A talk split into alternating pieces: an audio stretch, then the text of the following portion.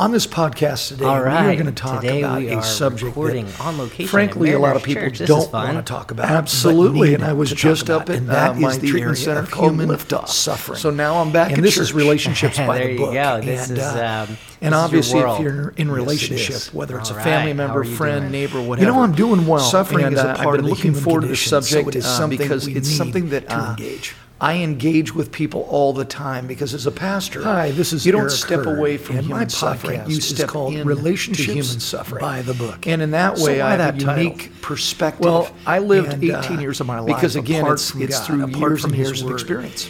And my family was Yeah. one of the most living with you and dysfunctional families to grow up in, and we didn't understand relationships. And when I came to know Christ, were dealing with it absolutely transformed me from the inside have a out. huge capacity. And I began to understand. God's wisdom because I dug into His Word and I saw how much He had to say about relationships. I've been a not let it pastor now for over compromise what you're 45 years. So it's been so this podcast is really an accumulation of the wisdom God's given me in relationships that I want to share Well, you know, you. there's a verse out of Romans 12 that says, Rejoice with those who rejoice and weep with those who weep. And I'll never forget the day I had three weddings and two funerals in the same day. Oh and it was like I did a wedding, a funeral, a wedding, a funeral, and a wedding. And uh, to, you know, by the end of the day, I was emotionally spent. But I, I think um, because of the way God wired me, and I, I, I do believe the Holy Spirit has given me a gift of mercy. I feel with people. And uh, but all of us have call, been called to do that. That rejoicing with those who rejoice, weep with those who weep. That was generally written to Christians. We're to enter into people's lives in the in the good, the bad, and yes, at times the ugly. And uh, and suffering is a common plight to us all. It really is. Why why is it sometimes hard for us to to be compassionate or you know rejoice with others, weep with others? What what what gets in the way of us doing that? Oh man, there's so many things. I think we get preoccupied with self. It is incredibly uncomfortable. You know, like um, I do a lot of memorials, and one of the things I try to do is I try to shelter the family away from everybody as the as the memorial is going to be getting started, because people are really uncomfortable at a memorial, and they will say things that absolutely are not healthy or good or right, and it damages people because we're nervous. Death, suffering, those those very difficult things. I think we're just uncomfortable with it, and uh, and and so we will say things or do things that don't help, and uh, and then also we may have had a prior experience where we said or did something, and so it just it gets our emotions going, and so uh, I don't think there's anybody that could say, oh, I do that perfectly. All right. Yeah. So I think it's just the uncomfortableness of it. And that's why I wanted to address it. Because again, human suffering, you know, I love out of James chapter 2 when, uh, when James says, you know, when you encounter various trials, not if you do, but when you do. And the old saying is you're either going into a trial, in other words, you're just about to enter into one, you're in it fully, or you're just coming out of it. Now, what is a trial? A trial is a is is is a difficult situation, and oftentimes it involves some level of suffering. And that again is the human condition. I mean, at this present time, as we're doing this podcast, which of us haven't emotionally just uh, had our hearts just ache with what's going on in Ukraine and the invasion of, of Russia into Ukraine. But, you know, to see innocent women and children slaughtered in the streets and in their own homes, it's just devastating. But the suffering that they're going through, the Ukrainian people, is just, it, it breaks your heart. But you've got to step into it and you can't just hide and step away with it. But there's certain things that when you know, uh, or when you know certain things, it really helps you to stop feeling so uncomfortable. Yeah, actually, I got to share something with you that I listened to on a Joe Rogan podcast recently. He was interviewing a guy. Oh gosh, I wish I knew the guy's name off my top of my head, but uh, ex-military and now a sheriff. He's an author as well, and he was explaining to Joe that his 10 his level 10 on a scale of 1 to 10 for emotion is for him that was in combat. That was his gnarliest experience in life. And for someone else like for example i think he used the example of a guy sitting at the dmv that guy's 10 might be a small fender bender. That might be the gnarliest thing that guy's ever experienced in his life. Nonetheless, they both have hit 10, right? But his 10 is different than this guy's 10. So what I see you do well, and, and I think it fits this this um, topic, is you're able to see that they're at their level 10. Yes. Whether or not you know, because sometimes it's hard for someone to go, "Oh, that's not that's not that big a deal." I've been to combat, right? And um, but no matter what the situation is, it could be their ten. Oh, okay. So you hit the first principle of walking into anybody's suffering, and that is, you know, C.S. Lewis uh, said a great statement. He said, "Pain has no measurement."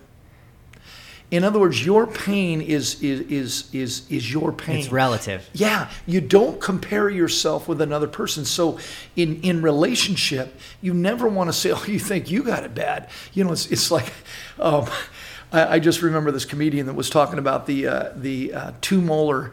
Um, you know, guy who uh, he has two molar teeth, you know, take or two wisdom teeth taken out, the wisdom teeth thing, and uh, and he goes as he's telling the story at the party. Here's a guy that goes, "Oh man, two two wisdom teeth. I had four wisdom teeth, and they were all impacted." You know, and and it just kind of sucks the wind out of the whole story. Why? Comparison. You never want to compare, and you know there will be people that will talk about, you know, they they lost their job, but just the meeting before them, I met with a, a, a couple that lost their son. I don't go, you know what, you think you got a bad dude? I just talked to a couple that lost their son. That would be really inconsiderate. Mm-hmm. So you, you are right, is that as, as, as, as citizens, as people, as friends, as Christians, as followers of Jesus, we want to make sure that we feel with people in their pain and not compare their pain. Yep, that's so cool. I love that we just talked about that. It just inspires me to just really have a genuine curiosity for people and try to really understand what they're going through. That's it. And now, now you hit. It's so funny because we didn't pr- rehearse this, which is is fun. But uh, you just hit a second thing that is is really helps me in walking with people in suffering. I don't have to say anything. You know, uh, you know. Typically, when people think of suffering, they can, and even if they're not followers of Jesus, the story of Job. I mean, here's a man who is a righteous man, and uh, and all of a sudden, his world just blows apart his children and, and, and sons or daughters-in-law are all killed. He loses all his possessions. He loses his health. I mean, his whole world came to a screeching halt. All that he had built and his legacy was gone. And for many of us, that, that is just like a picture of some of the greatest suffering, that everything you built is gone. Hmm. Well, he had friends early on, and, and you read about it in, in Job chapter 2. And uh, it says this uh, these are uh, three friends uh, Eliphaz the uh, Temanite, Bildad the Shuhite, and Zophar the Naamathite heard about all the troubles that had come upon Job. And they set out from their homes and they met together by agreement to go and sympathize with him and comfort, comfort them or comfort him. When they saw him from a distance, they could hardly recognize him. They began to weep aloud. They tore their robes and sprinkled dust on their heads. Then they sat on the ground with him for seven days and seven nights. No one said a word to him because they saw how great his suffering was. No one said a word. No. I, I will never forget my, my neighbor who, uh, when uh, I, I've shared this story on another podcast, but when um, I had to take my mother off life support and then throw my daughter uh, a birthday, her sixth birthday, and my wife said, Hey, don't forget to plant the flowers in the morning. And I'm out there planning, just cursing the day I was born, and because I'm going to have to unplug my, my mother and take her off life support, and she's going to pass. And my neighbor just comes walking up, Carl, and uh, says, What are we planting? I think the thing that stood out was he just started planting flowers, never said a thing. I don't know how long it took. I think it was over an hour. But he just planted Alongside you. alongside of me and then walked away. Did he have to say anything? Did he have to comfort me with words? Did he have to hug me? No. See, and, and that's the misconception is, is that number one, don't ever compare people's pain. Number two, you don't have to say anything. Like, like um, I remember, um, oh gosh, this was a tough one. I got a call, and this uh, mother and father, their their daughter, was in um, it was uh, a showman in, in, in uh, with horses, and uh, and as she was riding, she was doing barrel racing, and uh, as she went around one barrel, she fell, and the horse rolled over on her, but rolled over on her head, and her head swole, and the paramedics came, and they tried to resuscitate her, and she died right there in the arena. The paramedic that was doing the resuscitating was her father and he didn't even recognize his daughter. And I remember driving over going, Oh Lord, what, huh, what in the world do I say? And I just remember these words inside my head say nothing.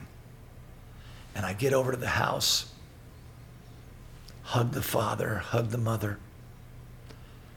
I said, Would you tell me about your daughter? And they took me into her room. And they must have talked for an hour and a half. And I said nothing. So if you have a friend, family member, whoever that is suffering, number one, don't, don't compare their suffering. Secondly, don't feel you have to say anything. Just listen. And that's not easy to do. Because silence is for especially like for someone my, like me, you know, I talk a lot. yeah, well, it's easy to listen to someone talk. It's it's hard to listen to silence. Yes, but that's sometimes when God does His best work. Comforting, caring, loving in that moment, wow. and you don't have to say anything. That's profound. That's a hard one for me to do. I need to practice. I'm going to work on that one Yeah. you know, and, and, and I think a third thing I've learned in, in helping people in suffering, and, I, and I've experienced this myself from others, is um, if you're not going to talk, let them. A leading question can absolutely, like, like I, with this one, one couple, a leading question can take you down a road that is so beautiful. And like, like for me, you've heard me say this because I'm bedside with a lot of people that are dying. And I did this recently. And Usually, when I go in, I greet the family and things, and then I go bedside with the person that might be dying. And I will say, So, do you have any questions? And you'd be surprised. All of a sudden, these questions come out, and they'll start talking about their fear and you know their apprehension and their not knowing and their doubts. And and I just listen. It's not the amount of questions; it's the right question. Like you might say, um, do you fear what's about to happen? Do you, are, are you excited about what's going to happen? And, and so you just pose a question, and then once again, let them do the talking. Because, you know, as an individual, you, would you rather speak or listen? Usually, most of us want to be heard. Yeah, we want to be heard. Yeah. And, and so that's to me the art of walking through suffering. You don't compare, you don't have to say anything, but a leading question can take you into a exploration that is so beautiful. And uh, you know, like I remember asking this one man, he was dying of cancer, and I said, uh, "So, what's your what's your final desire before you leave this earth?" And he goes, "I just want to talk to my estranged son." I said, "Wow." I said, "Where is he?" And he told me, and I said, Would you mind if I called him? He goes, He won't come. I said, Let me just call him. And so I called the son. Son came. It was just, I sat back and watched them talk. All I did was connect a father with his estranged son. And then I'll never forget the son left and uh, he goes, I'm ready. I said, I bet you are. And I've got a 10 minute drive from his house back to church. And his girlfriend called me before I got to the church and said, He's gone.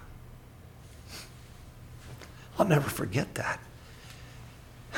Not only to walk with him in the suffering, but to do something about his final hours or day, whatever, on this earth. And, uh, and so, yeah, it's awkward to enter into people's suffering or their impending death. But man, the opportunity that you have, kind of the right placement of a word, uh, an apt question, the ability to listen to somebody, uh, not judge their suffering. Oh my goodness. And by the way, I just mentioned kind of a fifth thing, and that is so oftentimes when people go through suffering, uh, they believe lies. Mm-hmm. Like their suffering is never going to end, or that God doesn't care, that somehow He's silent, that He's not doing anything. So would that have to do with vulnerability? Yeah. Yeah. And so so knowing God's word and being able to speak truth, asking permission, of course. Like I, I remember this uh, this guy that he was so angry. He said, "I prayed and I prayed and I prayed, and God did nothing." And all of a sudden, a couple of verses came to me, and I said, "Could I share something of to speak forth what God is saying to me? It's His voice." Because, by the way, when you read the Word of God to people, that's God's voice. Right. And it was interesting because as I read these verses to him, he got incredibly emotional because he had gotten so bitter prior to his death. And I actually asked him the question Is this how you want to enter into glory? And he broke down. He said, No. I said, Then listen to the truth of these scriptures. Do not fear, for I am with you. Do not anxiously look about you, for I am your God. I will uphold you with my righteous right hand. God's got you in this. You know, we know from Scripture that He never sleeps nor slumbers, He works all things according to His will. And uh, yeah, it's hard to understand. And uh, I said, but mystery is. Uh, you know, out of, out of 1 Corinthians, 1 Corinthians 13, it says that, you know, we see through a glass dimly, but then one day we'll see him face to face and all things will become clear. Yeah, and so so the opportunity to uh, to share truth with people in their suffering, because believing a lie, letting them hold on to a lie, what kind of friend would I be if I let them hold on to a lie? And, and so so being able to speak the truth into them. Now I ask permission. I don't just I just don't throw scripture at people if that makes sense. Yeah, there's um that that tool that you gave me that unsolicited counsel falls on deaf ears. Yeah. I have learned so much from that and it's, it's something that I continue to learn from, but when when it's time to speak up, making sure that it's the appropriate time by asking permission. Yeah. Yeah, I love that you taught me that.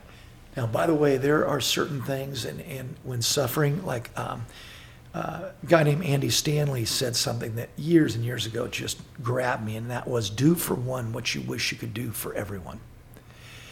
I'm not going to be able to manage the suffering of the whole world, but I can manage the suffering that God puts in front of me. Mm-hmm. And, uh, and so I want to take advantage of that.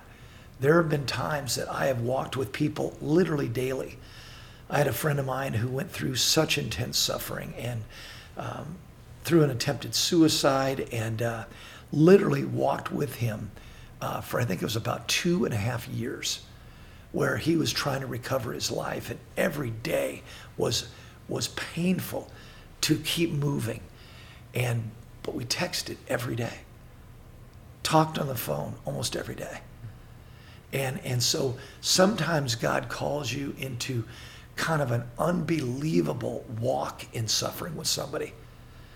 And, uh, and that is a, a, distinct privilege to be able to do that. And God's given uh, my wife and I abundant opportunities to do that. Mm-hmm. But again, you can't do that with everybody. But there will be certain people God will say, walk with them. And you call it a distinct privilege. Oh.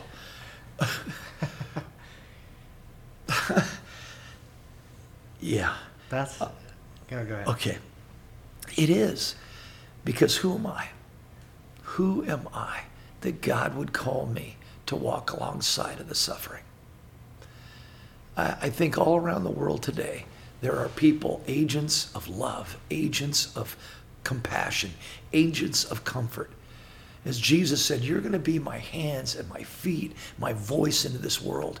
So it is this utmost calling. You see, the reason we get nervous and, and uh, awkward around suffering is we make it about us.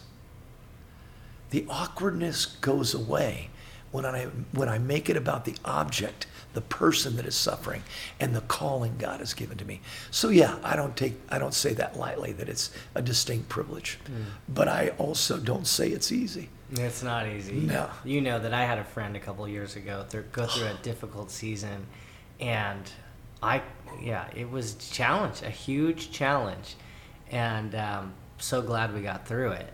Yes. Uh, that was you know I went through you know, one to your 10,000, but uh, no, it's, um, it's just, it was, it caught me when you said distinct privilege because it, it is to be that person is a privilege now that I'm really thinking it through, but it was hard. Well, look at look at all the things that you could you could apply that distinct privilege. It's a distinct privilege for me to be married to Debbie Heard. Is it easy? No, marriage takes a lot. I mean, she's an incredible person to love, but you have to work through the, the difficulties, the challenges together. It, marriage isn't easy. Parenting isn't easy. Schooling isn't easy. Work isn't easy. So when you look at it as a distinct privilege, it's, it's, it's the idea of the prize is worth the price that you mm. got to pay. I right? Get, and to me, the prize of helping someone to just feel God's comfort, God's love again, peace, those kind of things. Wow. Yeah. Absolutely. Well, this this is um it's an interesting topic for me. You know, my mom was killed by a drunk driver when I was five years old. Yeah. And um, I was so young that it's really hard for me to remember much of that season of life. But then again, I lost my dad at 21 years old, which was t- uh, to our surprise. It wasn't something we expected. Um, and I couldn't tell you any person that said any specific thing to me that mm-hmm. changed mm-hmm. it, but it was the people that were just sh- that showed up. Yeah. And so, to your point exactly, you don't have to say anything, but we are called to be there for the people that are going through loss. Yeah. And and you know, again, the listeners would never have known that about you because you're one of the most joyful individuals I've been around. Stable as all get out. You're a, you're a man's man. People love to be around you. I love to be around you. Thanks. But if you had never told me that story about your mother, the story about your father, I, I would never know it. And and what you learn in suffering is everybody has a story of pain. Mm-hmm. Chuck Swindoll said, if, if you speak to the suffering, you'll never lack an audience. Why? We all have our st- story of pain. And, and what's, what makes us wonderfully community is when we share our story. But you got to know your story. Some people hide from it, some people are ashamed by it. You know, there's some suffering that is from within. In other words, we create our own suffering. But most suffering comes from outside, things we're completely out of control with. It comes on us. And, and but some people don't want to talk about it, but they need to be drawn out. So I'm not hesitant. Say, tell me about your story. And if, if they kind of give me the happy story all the way through their lives, man, have you ever really struggled or gone through suffering and all of a sudden they'll change their demeanor? I'm not afraid to ask them that question because I'm genuinely interested because I believe who we are is way more framed by our suffering than when life was good. I mean, I look at, at who I am as a man. It's I've been chiseled through pain. You know, it wasn't. Uh, yeah, you learn things through the good, but by and large, the greatest growth comes through the pain. Mm-hmm. That is so true. Jesus changed the world by suffering. Oh, well, you know, you, you, you, think of the descriptive statement about Jesus. He was a man of sorrows, accompanied by grief. Woohoo! That's what I want. No, that's what made him so loving. He had been shaped by his own pain and shaped by the pain of others. That's why he was so unbelievably attractive. Because in Isaiah, it says there was nothing about his appearance that would have drawn people to him. So on the outside, Jesus was not magnetic. What, what made him magnetic was his authentic love that came through the pain of his own experience and the pain of others. I mean, you think about the story of Lazarus, his uh, really good friend dies, and then his, his two sisters blame Jesus. And then on the way to the grave, literally it said he was angry because he hated sickness and death. Then it says he weeps because he's compassionate. And then it said he was angry again. Why? Because of sickness and death. He hates it. God never wanted death or sickness. And so Jesus was really chiseled by pain. So those are those are really the the suffering categories, right? Death, pain, and sickness. Well, Yeah. sickness and pain are kind of the same, but Yeah. because it's not always a loss of a person that that takes us into suffering. It could Yeah. be. I mean, in this day and age, I feel like uh, you know one of the big conversations is drug use that causes a lot of suffering within families. Uh, what what are other areas where these Mm-hmm. Oh. these this conversation today we can apply it to to our lives? Well, again, there's a spectrum of suffering, but again, you don't want to use too much of, of the measurement idea. But you know, I, I I can think about just the last few weeks as I've dealt with people. I think you know, um, uh, an individual who found out his partner had embezzled so much money they're going to lose their business, and this is how he's provided for his family, and all of a sudden his business is gone. And the money is gone. Yeah, his partner might go to jail, but his whole world crashed.